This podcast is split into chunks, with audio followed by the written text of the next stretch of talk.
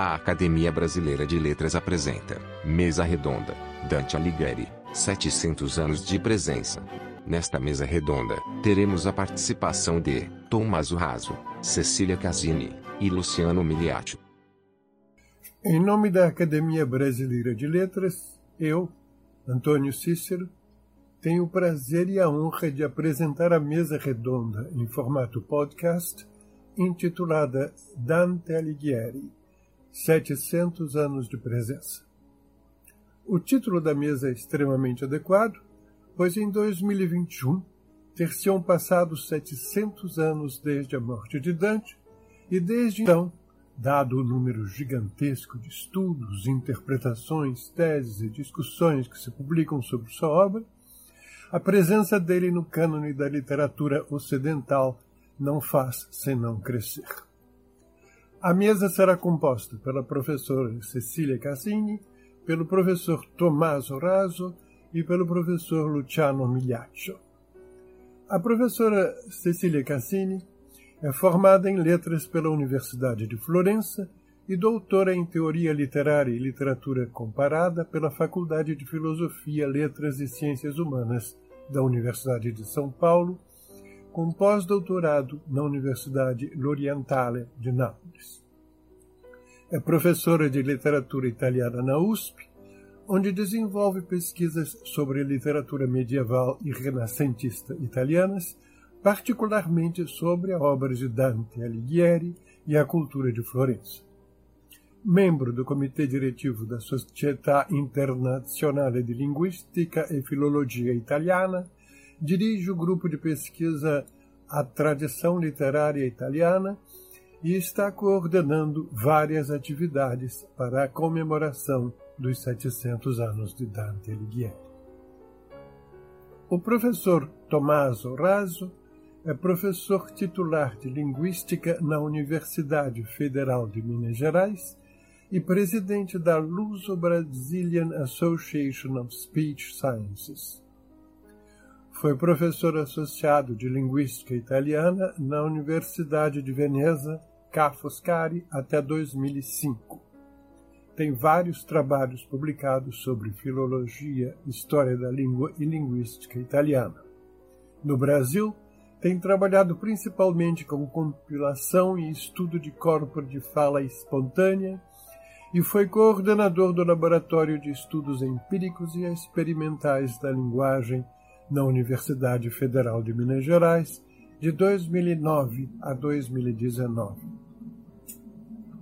O professor Luciano Migliaccio possui graduação em Letras na Scuola Normale Superiore de Pisa e em Filosofia na Universidade degli Studi de Pisa e tem doutorado em História dell'arte medievale e moderna na Universidade degli Studi de Pisa.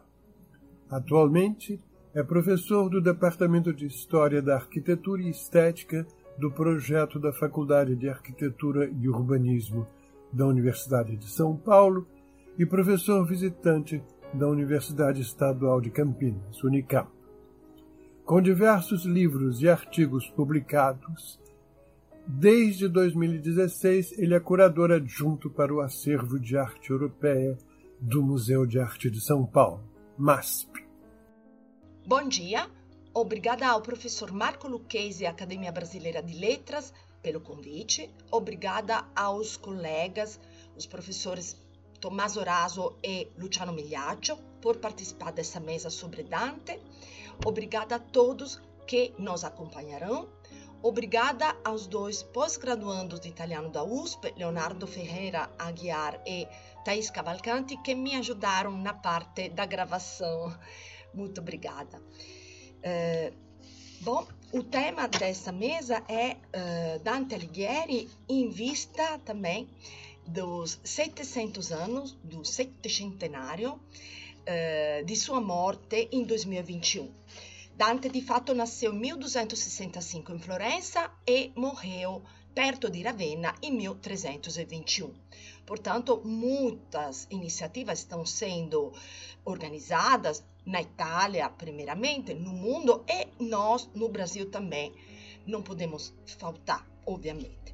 Eu coordeno também um grupo de pesquisa uh, a tradição literária italiana, que existe há vários anos e que foca autores italianos uh, importantes e, ovviamente, uh, particular destaque para Dante. Esse ano e o próximo totalmente voltado para Dante. Entre as várias iniciativas a que pensamos e que já com as quais já estamos trabalhando, gostaria de destacar duas.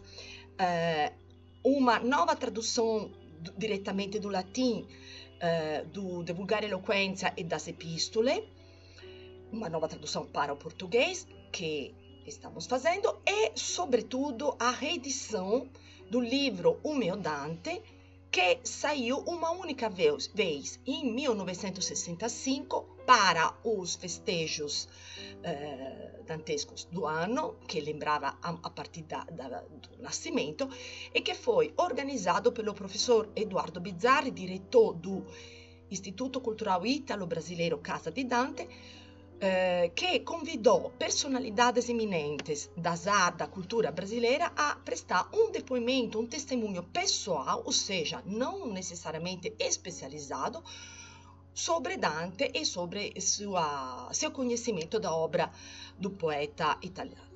É, como eu disse, o livro nunca mais foi reeditado e agora, é, junto com a editora Atelier, é, vai haver essa nova edição do livro, que vai ser também integrado por uma outra parte, que vai se chamar também O Meu Dante, O Meu Dante hoje, né, atualizado ao Brasil de da nossa contemporaneidade, com a mesma proposta, convidando personalidades eminentes das várias uh, áreas de, culturais do Brasil, não somente, não necessariamente somente das letras, para prestar um testemunho, para dar um depoimento, uma lembrança de sua, uh, de sua abordagem, do seu conhecimento de Dante e do papel que eventualmente Dante teve em sua formação.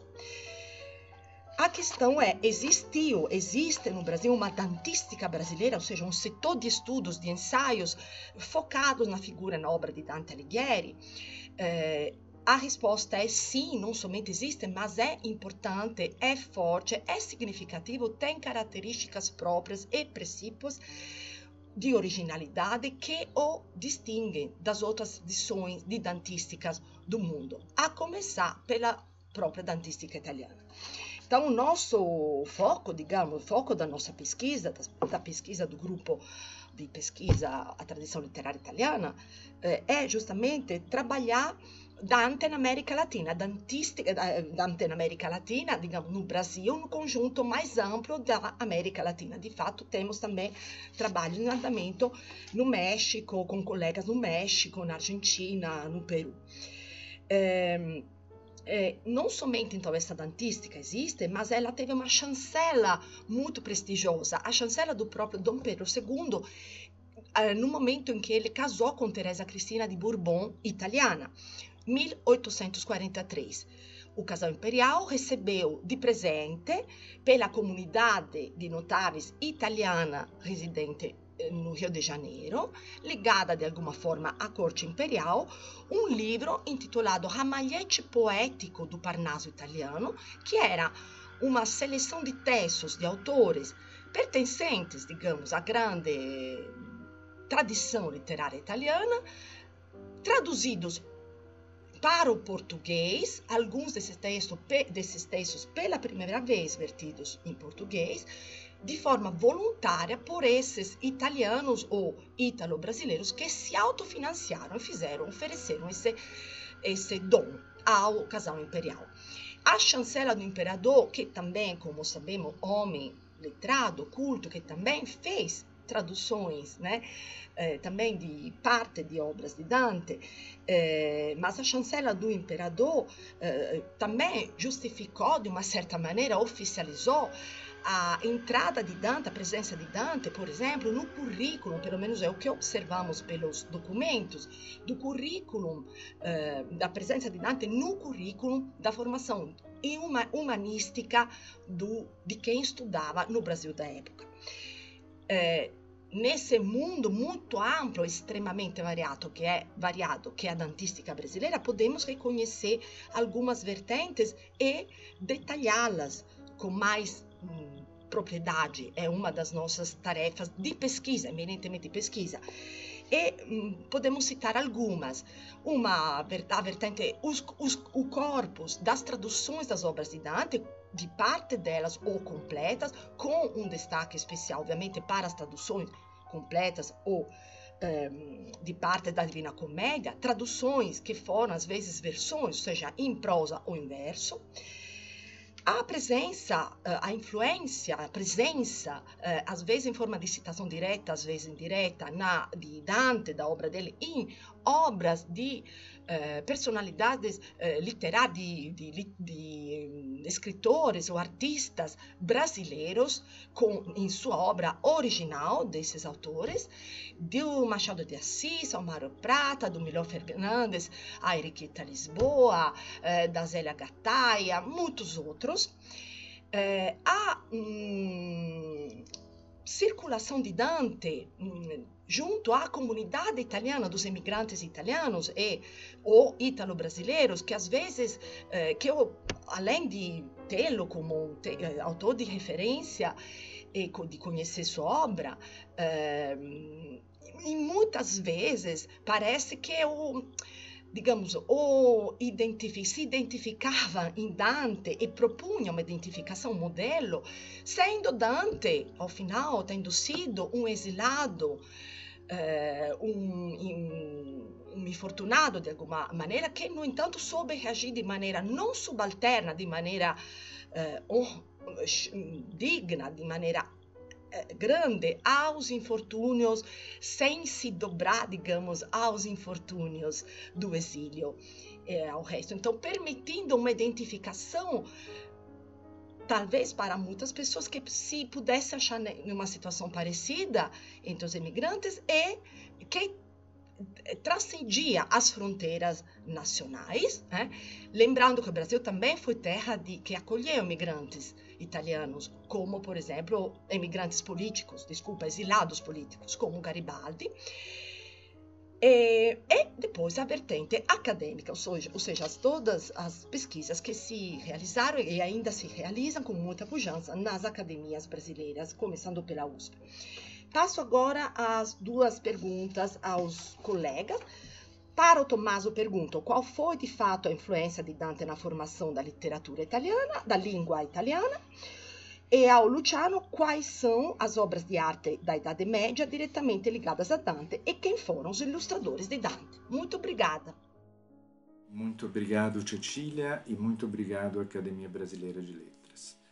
Para responder a essa pergunta, precisamos fazer uma distinção e precisamos ampliar o contexto à Florença da época e ao debate sobre a questão da língua literária no século XVI, ou seja, cerca de dois séculos depois da morte de Dante.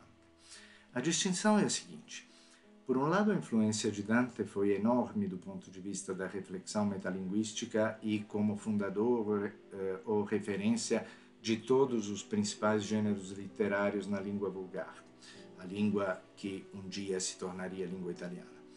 Por outro lado, a influência de Dante não foi tão grande na formação da língua literária do século seguinte, e aqui falo do ponto de vista fonomorfológico e lexical. Vamos começar por esse último aspecto.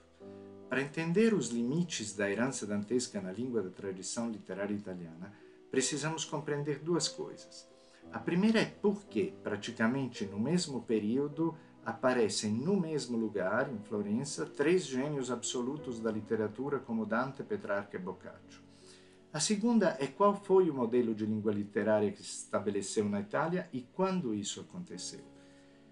De fato, no século XIV acontece um fenômeno histórico único. A presença nos mesmos lugar e tempo das chamadas Três Coroas, Dante, Petrarca e Boccaccio. Para entender como isso foi possível, é preciso saber que desde o século XIII a Toscana possuía um sistema de instrução que permaneceu único na Europa até o século XVI. Nessa região, além da alfabetização e do aprofundamento universitário dos estudos, ambos feitos em latim, existia também um tipo de escola alternativo ao currículo dos outros lugares. Se trata da chamada escola de ábaco e algoritmo, ou seja, basicamente um curso de matemática financeira ofertado em vulgar. Esse curso garantiu uma instrução média para uma enorme parcela da população, não interessada em aprender direito, filosofia ou teologia e não interessada no latim, mas que precisava de uma instrução em língua vulgar para exercer melhor as profissões, basicamente aquelas ligadas ao comércio e às atividades financeiras. Esse foi um aspecto decisivo para a expansão econômica e, ao mesmo tempo, criou uma alfabetização difusa, uma base social ampla, instruída e capaz de ler e escrever em vulgar. É esse contexto que torna possível, considerada a enorme base de pessoas instruídas, o fato que, ao mesmo tempo, explode a produção de três gênios, ao lado de muitos outros bons ou ótimos escritores. Dante, Petrarca, Boccaccio e o futuro da língua italiana descendem, portanto, de uma difusão da instrução que não tem igual na Itália e na Europa da época. É possível termos uma ideia disso pensando que de todos os manuscritos em vulgar redigidos até o ano de 1300 na Itália e editados até o ano de 1990, oito nonos são toscanos, e 50% florentinos. Nesse contexto, não é mais surpreendente a presença de três gênios no mesmo lugar no mesmo momento. Olhando as coisas por esse prisma, podemos entender que esses três grandes nomes foram a ponta de um iceberg gigantesco que criou as condições para que o vulgar florentino se destacasse entre os vários idiomas da península. Agora podemos nos, nos voltar para o segundo ponto como se deu a criação de um modelo de língua literária unificada. Para isso, precisamos passar para dois séculos mais tarde, no começo do século XVI. Nessa época, na Itália existia um debate muito intenso sobre qual deveria ser a língua comum da península. Por enquanto, por língua comum se entende apenas a língua escrita e, mais especificamente, a língua da escrita literária. Três posições se distinguem a posição chamada de florentinista, liderada por Maquiavel, a posição cortesã, liderada por intelectuais de corte como Castiglione, Trissino e vários outros, e a posição arcaísta, liderada pelo humanista veneziano Pietro Bembo e por Aldo Manunzio, maior editor europeu da época, que também trabalhava em Veneza, que foi capital da editoria europeia por todo o século XVI e parte do XVII posição florentinista queria que o florentino usado na época fosse reconhecido como modelo. Nenhuma outra cidade podia se permitir uma proposta como essa. Os cortesãos defendiam um modelo, sempre de base toscana, alimentado pelo uso das maiores cortes italianas. O Bembo e o Manuzio entendem que era preciso um modelo que pudesse ser normatizado e difundido pelo canais, pelos canais editoriais e individualizam esses modelos em duas obras, o Canzoniere de Petrarca para a poesia e o Decameron de Boccaccio para a prosa. Dante e a comédia são, portanto, excluídos. Por quê? Porque a língua de Dante não se presta a ser normatizada, é uma língua variada e rica demais, com diversos registros e um nível de expressividade não compatível com uma norma facilmente exportável. A proposta de Bembo é aquela que de fato prevalece. O italiano literário nasce, portanto, como uma língua morta usada dois séculos antes em duas obras florentinas. O mesmo motivo pelo qual Dante é excluído da norma linguística é associável à sua importância e influência. Dante, de fato, está na origem dos principais gêneros da literatura italiana e por isso também a sua praxe linguística é extremamente variada.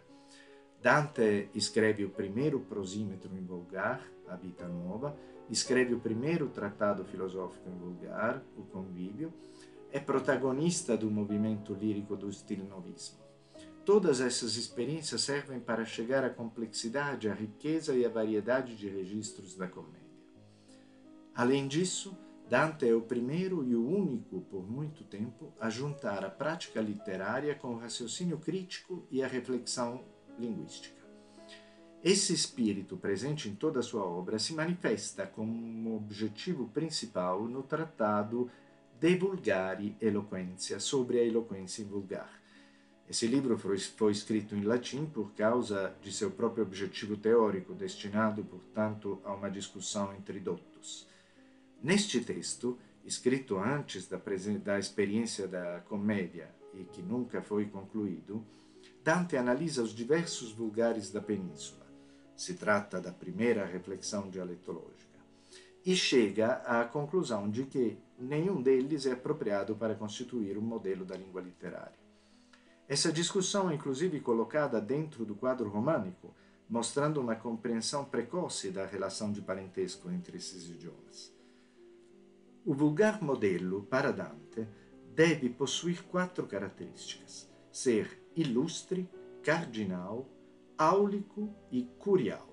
Na terminologia dantesca, isso significa, primeiramente, que a língua modelo deve iluminar e constituir uma referência para os diversos vulgares usados na comunicação e que inevitavelmente são sujeitos à mudança do uso.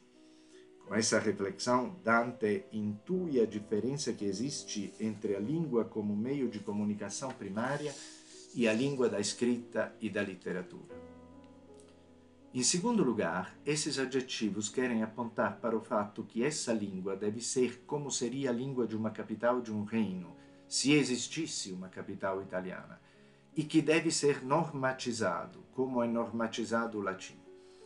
O vulgar modelo adquire assim também um valor cívico, como referência para os usos de uma desejável estrutura política jurídica comum. Em muitos aspectos, ele prefigura o que aconteceria dois séculos depois com a escolha de um modelo normativo e exportável.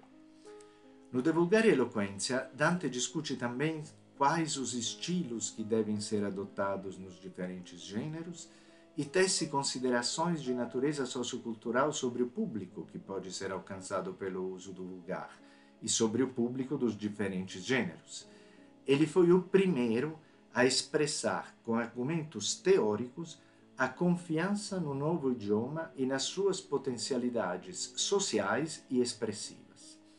Então podemos concluir que Dante é o pai dos gêneros principais da literatura vulgar assim como de seus aspectos formais, a estrutura da canzone e o verso em decassílabo.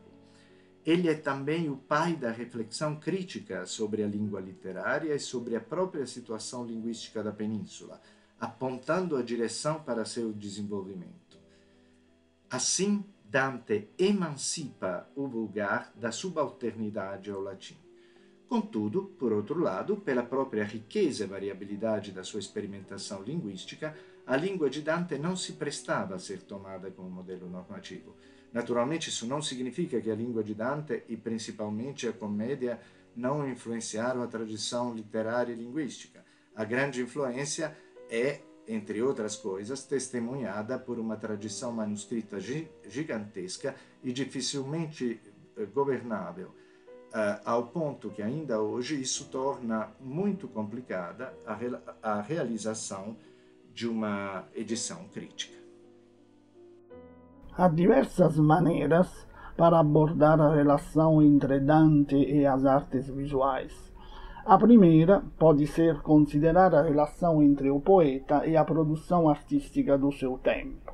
A segunda, considerar as imagens criadas a partir do poema, em particular as ilustrações da Divina Comédia.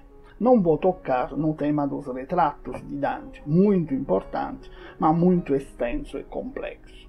Quando Dante era apenas uma criança, a pintura toscana ia trasformando a antiga iconografia bizantina numa vivaz narrativa popular ricca di anedotas moralizantes, um relato histórico por imagens. Logo, as imagens começam a formar parte de um grande discurso público, envolvendo todo o espaço urbano, as portas, as praças, as fachadas, os interiores das igrejas e dos espaços públicos. No batistério, ele contemplava os mosaicos da abóbada do, uh, terminados por volta de 1270. uma das maiores empreitadas do século. No juízo final, atribuído a Copo de Marcovaldo, via o grande Satã agarrando os pecadores para serem mastigados e engolidos pela sua boca enorme e pelas serpentes que saem das suas orelhas de touro. Um diabo grotesco, irmão dos malebranche, que acompanharão Dante nos giros mais baixos do inferno, espreita duas figuras vestidas de frades, provavelmente dos, dos, dos dois principais mosteiros beneditinos de Florença, para logo empurrá-los nas garras do monstro. A cena allude a discórdias políticas concretas na cidade, traduzidas no contexto do juízo e do castigo eterno. É bem possível que Dante fosse informado das ideias de Arnolfo di Cambio para a construção da Catedral de Santa Maria del Fiore, iniciada entre 1294 e 1295. O arquiteto escultor concebeu desde o começo uma grandiosa facciata retábulo esculpida in marmore, illustrando o tema da vida di Nossa Senhora, no contexto di uma enciclopédia moral dirigida ao público da cidade. A obra foi realizzata apenas na parte inferior e foi demolida in 1589. Oggi foi parcialmente reconstruída no renovado Museu dell'Opera del Duomo di Florenza. Arnolfo havia sido aluno di Nicola Pisano, o qual, no púlpito do Battisterio di 1260, reintroduziu na escultura a solene retórica dos sarcófagos romanos e criou um tipo de arquitetura destinada, sobretudo, para a melhor exposição dos relevos esculpidos e a sua ordenação dentro de um esquema lógico que intensificava a eficácia moral das imagens. Organizado em níveis, abaixo figurava a natureza, no meio as ciências e as artes e as virtudes morais como pilar da teologia, acima a revelação como as histórias da vida de Cristo. Nicola utilizzò esse complexo esquema, com sentido storico e politico, num monumento di grande significato urbanistico, a Fontana Maggiore di Piazza dei Priori di Perugia, inaugurata in 1278. Dante lembrou-se dessas esculturas no Purgatório, ao entrar no circuito destinado aos soberbos, e le contempla relevos esculpidos ilustrando exemplos das virtudes que eles desprezaram durante a vida. Entre esses pecadores encontra-se Oderice de Gubbio, famoso iluminador que lembra a vaidade da fama terrena, mencionando como o renome do grande pintor Cimabue fosse logo escurecido por aquele di Giotto. Dante conheceu pessoalmente o grande pintor num momento decisivo. O poeta estava em exílio na cidade de Padova, possivelmente ainda empenhado na composição da comédia. Giotto encontrava-se naquela cidade para executar os afrescos da capela de Enrico degli Scrovegni. O artista, adotando uma concepção inovadora, integrou a pintura das cenas sacras com alegorias das virtudes ingrisárias, fingindo relevos marmóreos, e finalmente, na parede de fundo, representou duas falsas arquiteturas. Se a Divina Commedia pode ser considerada obra fundadora da literatura italiana, a Cappella di Giotto é o ato di fundação da linguagem da arte italiana. A partir daquele momento, como a língua vulgar, também a pintura passará a desenvolver por imagens inúmeros temas de filosofia, de teologia, de moral, de história, como fará o próprio Giotto nas alegorias franciscanas na Basílica Inferior de Assis e nos afrescos do Bargello de Florença, onde retratou o próprio Dante. Assim fará também Ambrogio Lorenzetti nos affrescos do bom e do mal governo do Palácio Público de Siena. Esses artistas transformaram as artes visuais num elemento decisivo da vida pública e compartilharam o mesmo espaço dos literatos e dos primeiros humanistas que formaram a elite política das repúblicas italianas. Passando agora aos artistas que ilustraram a comédia, na vida do pintor Sandro Botticelli Giorgio Vasari relata. Por ser pessoa sofistica, commentou uma parte de Dante e representou o inferno e o imprimiu. Nessa obra consumiu muito tempo e por isso, não trabalhando, causou inúmeros problemas para a sua vida. Aparentemente, por meio do commento por imagens da Divina Commedia e uh, vamos acrescentar do triunfo da fé de Girolamo Savonarola a serem divulgados em edições impressas, Botticelli quis deixar um legado político manifestando sua obstinada defesa da tradição republicana contra a cultura das cortes que ia avançando. Mais tarde, nos séculos XVIII e XIX, as dramáticas imagens do inferno de Dante, carregadas dos sentimentos mais extremos da alma humana, serviram para derrubar definitivamente as convenções classicistas e impor a virada para a estética romântica.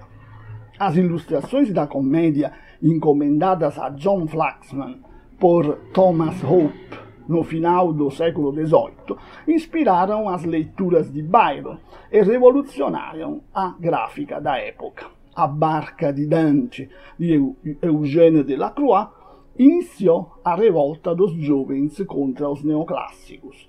O grupo de Ugolino e seus filhos de Jean-Baptiste Carpeau destruiu definitivamente os cânones do belo ideal e fez de Dante um contemporâneo de Victor Hugo. Apaixonados por Botticelli, os prerafaelitas ingleses idolatraram a imagem do poeta italiano. Contudo, não foram atraídos tanto pelas violentas paixões e pelas visões paradisíacas da comédia que inspiraram as espetaculares gravuras de Gustave Doré.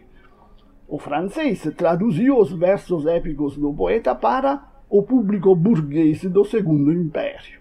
Os ingleses, nostálgicos do mundo espiritual da Idade Média, viram no amor de Dante pela angelical Beatriz, descrito na Vida Nova, um antídoto é uma possibilidade real de resgate do materialismo rampante da Revolução Industrial.